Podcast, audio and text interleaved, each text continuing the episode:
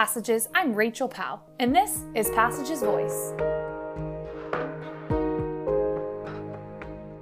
Rachel Reynolds experienced Israel in a new way. It left her knowing she had to do something. Join us today as we hear about how her art is making a difference.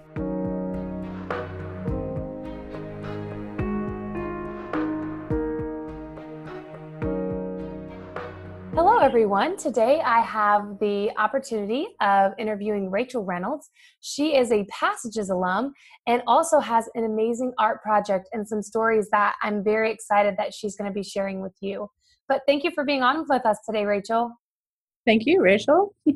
Yeah, it's exciting. I got the opportunity to go to Israel with the Philos Leadership Institute this summer with Rachel and um, was able to kind of witness her gathering some amazing artwork um, that she will be sharing.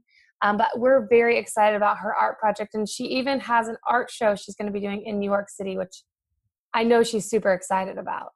Um, yeah. yeah, she's very excited about it. But I wanted to just chat with you today, Rachel, and hear your story and some of the heart behind um, this art project. So, can you first give us a little bit of your history? Like you, you went to Israel with passages, but how did that come about? And how did that lead to where you're at now? Yeah, so I went to Hillsdale College in Michigan, and Hillsdale was one of the first schools that Passages um, worked with to take Christian college students over to the Middle East. So many of my fellow Hillsdale students had gone, and it was something that really interested me. And as a new Christian, it was something that I felt could really bring it full circle. I'm a very logical, historical based person. So I really wanted to see the Bible come alive, and Passages was the right timing, right thing for that. So um, I went a couple of times with Passages um, as a participant and a fellow and a photographer. So that was my first real experience in Middle East and in Israel. Um, and then when I graduated, I wanted something more. I was really interested and also exposed to many issues that I really couldn't get the answers for here in the States. Um, especially living out here in Arizona in the middle of the desert, you really just can't learn about these cultures and help with the conflict. So, um, Philos is kind of that next step, um, graduating out of passages to learn more and to dig deeper. And so I applied for the Philos Leadership Institute, um, got in, and it was the best thing I think I've done to date. Um, we learned so so much being over there. Um, just to give you a little bit of rundown of what that means it's a two week trip. Um, we spent our time in israel and jordan. And in that i saw a huge huge um, difference between the lives of christians living in israel and christians living in the rest of the middle east. Um, we spent time with iraqi christians who had fled iraq um, out of southern Iraq into northern Iraq and then over into Jordan, Lebanon, and Turkey. Um, and those Christians, unfortunately, are not granted refugee status. Um, they're not given the same aid, the same resources, the same quality of life. Other persecuted minorities within the Middle East. Um, Jordan and surrounding countries do a lot for those who are fleeing um, ISIS and other caliphate persecution but they really don't put much into the Christians. And it's kind of a group that gets left behind. So I am a photographer and artist, and I really wanted to use my skill to advocate for these people. And that's kind of why I applied for PLI because I knew I wanted to use that in some sense. But I didn't really know what that meant. I didn't know what that could look like um, without it just being a simple Nat Geo spread. I wanted it to really kind of cultivate a story to tell people, give a face to the story, um, and educate people.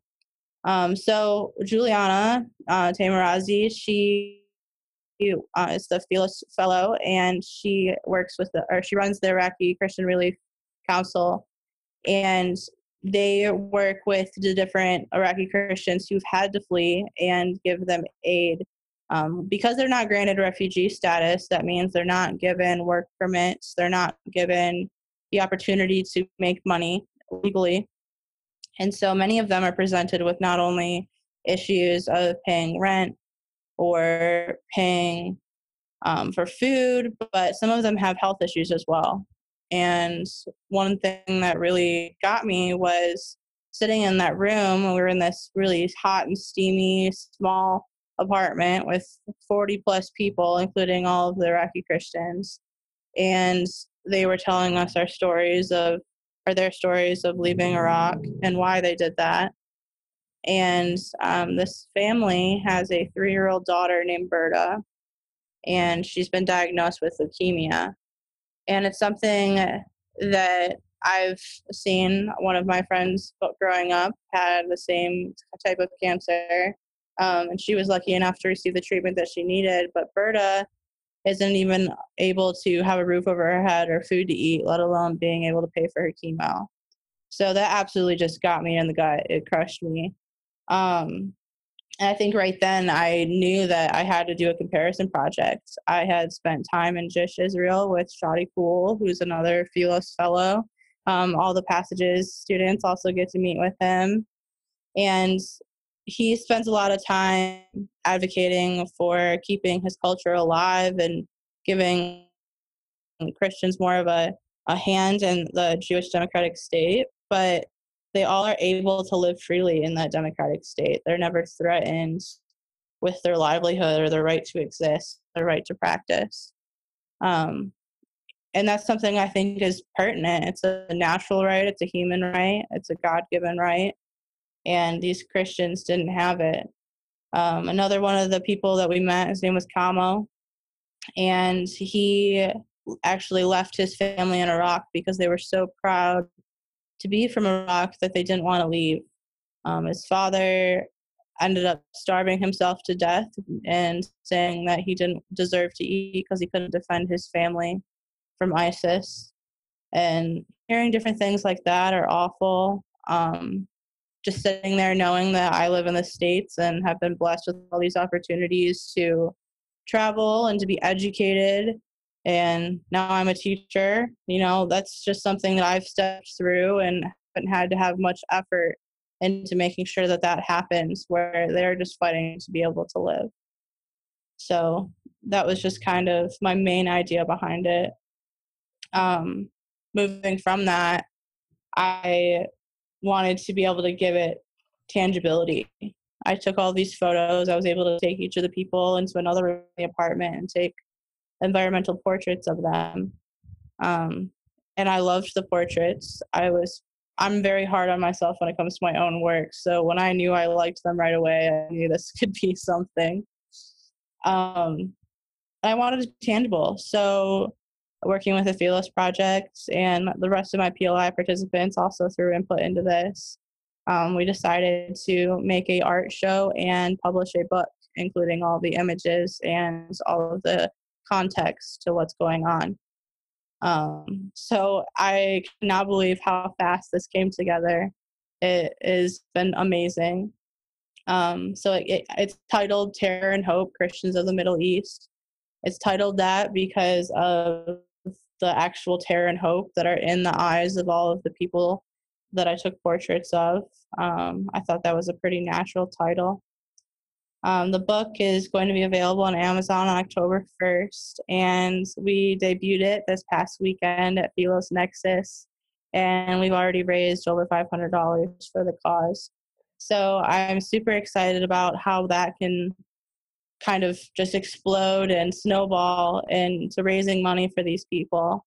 Um, I mentioned Berta, the three year old with cancer, earlier. So, um, because of that story, we've decided that 100% of the proceeds are going to first go to paying for all of Berta's chemo, and everything in excess of that will go to other Middle Eastern Christians who are suffering from cancer and persecution. Um, hmm. so I'm just super excited about it. I think it's going to be awesome. Um, I know you were there, Rachel, so you got to see it, and yes, I did. It was just really, it was really encouraging just to see the reaction from other people.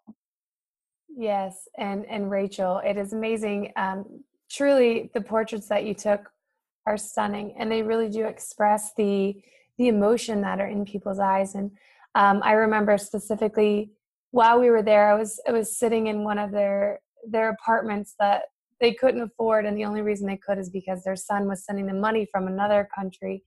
And I remember mm-hmm. sitting there just um, praying for them and just almost breaking down into a sob. I couldn't finish the prayer, and um, I remember thinking, "What do I have to offer these people? Like I'm just sitting here praying for them."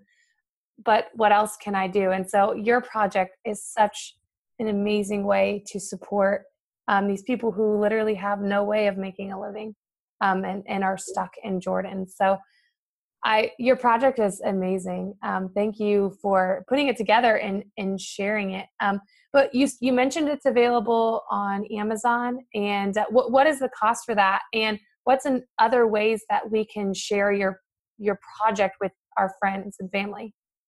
Yeah, so the book is available on October 1st Amazon for $30. Um, like I said, 100% of those proceeds are going toward Berta and other Christians suffering from cancer and persecution. Um, we are also showing the entire exhibition at the Nosotros event at the American Sephardi Federation on October 11th and at um, the Religious Leaders Assembly Movement Day at the end of October. Um, we're working on getting it shown in Washington, D.C., and Chicago. So please just check out um, Passages and Philos social media for date announcements and go to the shows and support the cause. Um, you can also directly donate by going to the Philos website in the upper right hand corner, click on donate and select Terror and Hope when you are able to toggle what you're donating for. Um, and then additionally, just share the posts. I'm every day this month, I'm posting another photo from the project on my Instagram. Um, it's at Rachel Lynn Reynolds is my Instagram. So share the post, um, share them with your friends. They're on Facebook. And just getting the stories of everyone out there is what's most important. Just educating people. There's these issues are frustrating because there's a lot of people that know about this um, and there are very few people that are doing something to stop it. And the more people that know what's going on, the easier it is to help them.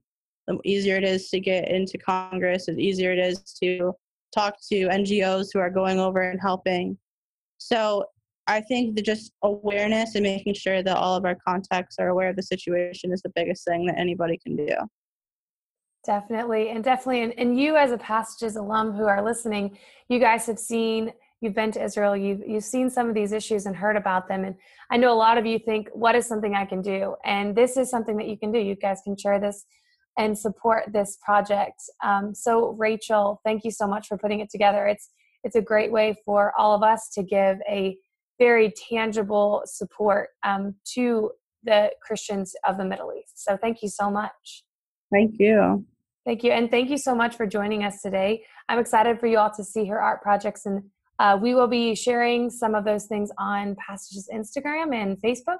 Uh, so make sure you're watching out for that um, so that you guys can be aware of, of all the things that are happening and when things are available. But thank you for joining me today, Rachel, and telling me your story. Thanks, Rachel. You can purchase Rachel's project, Terror and Hope, on Amazon on October 1st. Thank you for listening today. I'm Rachel Powell, and this is Passages Voice.